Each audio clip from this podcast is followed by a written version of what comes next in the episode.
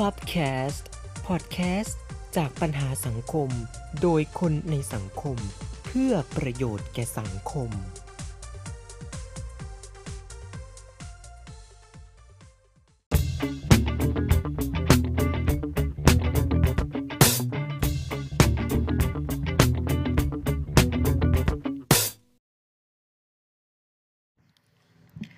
สวัสดีครับคุณผู้ฟังครับ Plubcast Daily Talk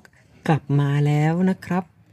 หลังจากที่เราห่างหายกันไป1วันเนื่องจากว่าตรงกับวันหยุดนักขัตฤกษ์นะครับอย่างที่คุณผู้ฟังได้ทราบไปเลยว่ารายการใหม่ของเรา Plubcast Daily Talk ของเรานะฮะออกอากาศทุกวันจันทร์ถึงศุกร์ยกเว้นวันหยุดเสาร์อาทิตย์และวันหยุดนักขัตฤกษ์นะครับเพราะฉะนั้นคุณผู้ฟังท่านใหม่ๆที่อาจจะมาฟังรายการของเราอาจจะรู้สึกแปลกใจไปบ้างนะครับว่าเอ๊ะทำไมถึงเว้นไป อย่างที่เอพิโซดที่แล้วผมได้เกริ่นไปนะครับว่าช่วงนี้เนี่ยเรื่องราวข่าวสารการเมืองเนี่ยร้อนแรงจริงๆมีการหาเสียงมีการเรียกกระดมหรือว่า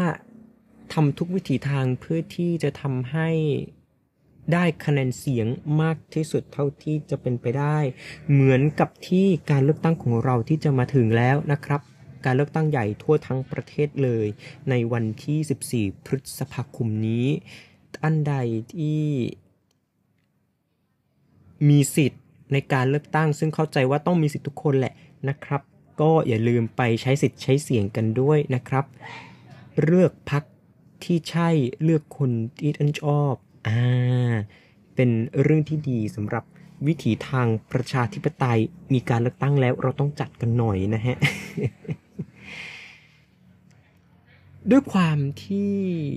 การเลือกตั้งเนี่ยนะฮะเราก็เข้าใจว่าก็ต้องมีความสำคัญเรื่องคะแนนเสียงต่างๆเพราะฉะนั้นเนี่ย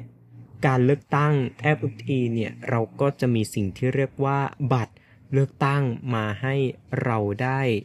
ลงคะแนนกันสิ่งที่แตกต่างจากการเลือกตั้งใหญ่ครั้งที่แล้วนะครับเมื่อปีพุทธศักราช2562หรือเมื่อ4ปีที่ผ่านมาก็คือในการเลือกตั้งครั้งที่แล้วนะครับคุณผู้ฟังครับจะมีบัตรเลือกตั้งเพียงแค่ใบเดียวมีรายชื่อผู้สมัครสมาชิกสภาผู้แทนราษฎรแบบแบ่งเขตเรียงต่อกันมาเลยนะฮะซึ่งแต่ละพรรคการเมืองเนี่ยก็จะแรนดอมตัวเลขกันไปแต่ละพื้นที่แต่ละเขตการเลือกตั้งเนี่ยก็จะได้เลขที่ไม่เหมือนกันแต่ว่าก็ดีคือถ้าเลือกคนเลือกผู้สมัครจากพรรคการเมืองนั้นก็เท่ากับว่าจะได้คะแนนบัญชีรายชื่อไปด้วยในตัวแต่ว่าการเลือกตั้งในครั้งนี้นะครับที่จะถึงแล้วสิ่งที่แตกต่างก็คือบัตรเลือกตั้งที่ใช้จะมีเพิ่มขึ้นมาทั้งหมด2ใบนะครับได้แก่บัตรแบบสีม่วงนะครับบัตรแบบสีม่วงเป็นการเลือกผู้สมัครสมาชิกสภาผู้แทนราษฎรแบบแบ่งเขตซึ่งความพิเศษคือจะไม่มี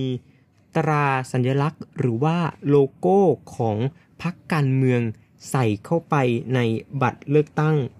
นั้นๆนะครับเพราะฉะนั้นถ้าเกิดว่าคุณผู้ฟังที่มีสิทธิ์ในการเลือกตั้ง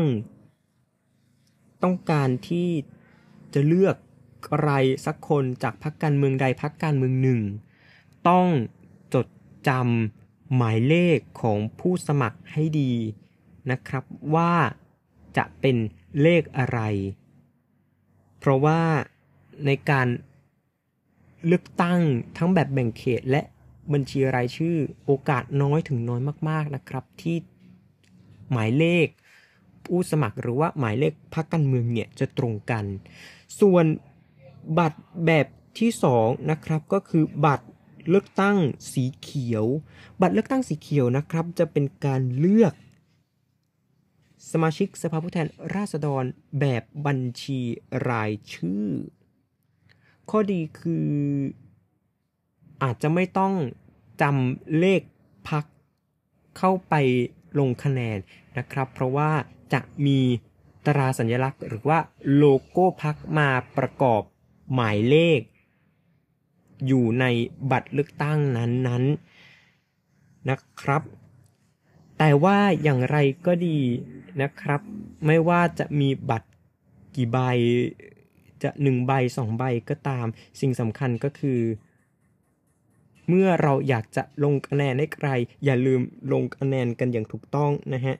ดีที่สุดคือกากบาทเท่านั้นนะครับอย่าไปทำสัญลักษณ์อื่นซึ่งอาจจะทำให้บัตรเนี่ยกลายเป็นบัตรเสียบางทีเราก็อาจจะเสียสิทธิ์ตรงนั้นไปเลยแหมอยากจะเลือกคนที่ใช่เลือกพรรคที่ชอบปรากฏว่าทำเครื่องหมายผิดกลายไปเป็นบัตรเสียซะอย่างนั้นโอ้โหเศร้าใจนะครับทีนี้คำถามพื้นฐานแบบกวนๆก็จะมีตามมานะครับว่าเอ๊ะถ้าเกิดว่าเราชอบผู้สมัครสมาชิกสภาผู้แทนราษฎรแบบแบ่งเขตคนหนึ่งแต่ว่าอยากจะไปเลือกอีกพรรคการเมืองหนึ่งจะเป็นอะไรไหมคำตอบคือไม่เป็นอะไรนะครับเพราะไม่รู้ ไม่รู้ว่าเอ๊ะใครนะจะเป็นคนเลือกนะฮะเพราะว่า1คะแนนเสียงของเราจะแบบแบ่งเขตแบบบัญชีรายชื่อต่างๆก็ขึ้นอยู่กับมือของเราขึ้นอยู่กับแรงของเราที่จะไปกากบาทให้สรุปแล้วนะครับการเลือกตั้งในครั้งนี้เรามีบัตรเลือกตั้งเพิ่มมาถึง2ใบแบบสีม่วงแบบแบ่งเขตและแบบสีเขียวซึ่งเป็นแบบบัญชีรายชื่อนะฮะอยากจะเลือกตรงกันผู้สมัครตรงกับพรรคการเมืองนั้นไปเลยก็ได้หรือว่าอาจจะจำผิดจำสับสนหรือว่าไม่ชอบพรรคการเมืองนี้แต่ชอบคนนี้กาหมายเลขต่างกันก็ไม่ว่านะครับเหนือสิ่งอื่นใดคือเมื่อท่านมีสิทธิ์เลือกตั้งแล้วเป็นไปตามวิถีระบอบประชาธิปไตยครับใช้สิทธิ์ใช้เสียงของเรา1เสียงมีความหมายครับเอาละฮะเอพิโซดนี้เรามาขายของกันอีกแล้ว นะฮะขายของการเลือกตั้งกันเลยส่วนเอพิโซดหน้าจะเป็นอย่างไรก็ต้องลุ้นเหมือนเดิมนะฮะบางทีเราอาจจะมีประเด็นทางสังคมมาพูดคุยกันหรือว่าอาจจะเป็นแบบนี้นะฮะเรื่องราวจิปาถะให้ความรู้ต่างๆลุ้นอย่างเดียวเท่านั้นครับคือคำตอบอย่าลืมนะครับคุณผู้ฟังครับช่องทาง Spotify เป็นช่องทางที่ดีที่สุดแล้วสำหรับการให้ความคิดเห็นให้ฟีดแบ็กต่างๆซึ่งจะดีมากๆเลยนะฮะถ้าเกิดว่าคุณผู้ฟังมีข้อสงสัยมีฟีดแบ็กที่อยากจะให้ผมให้รายการของเราได้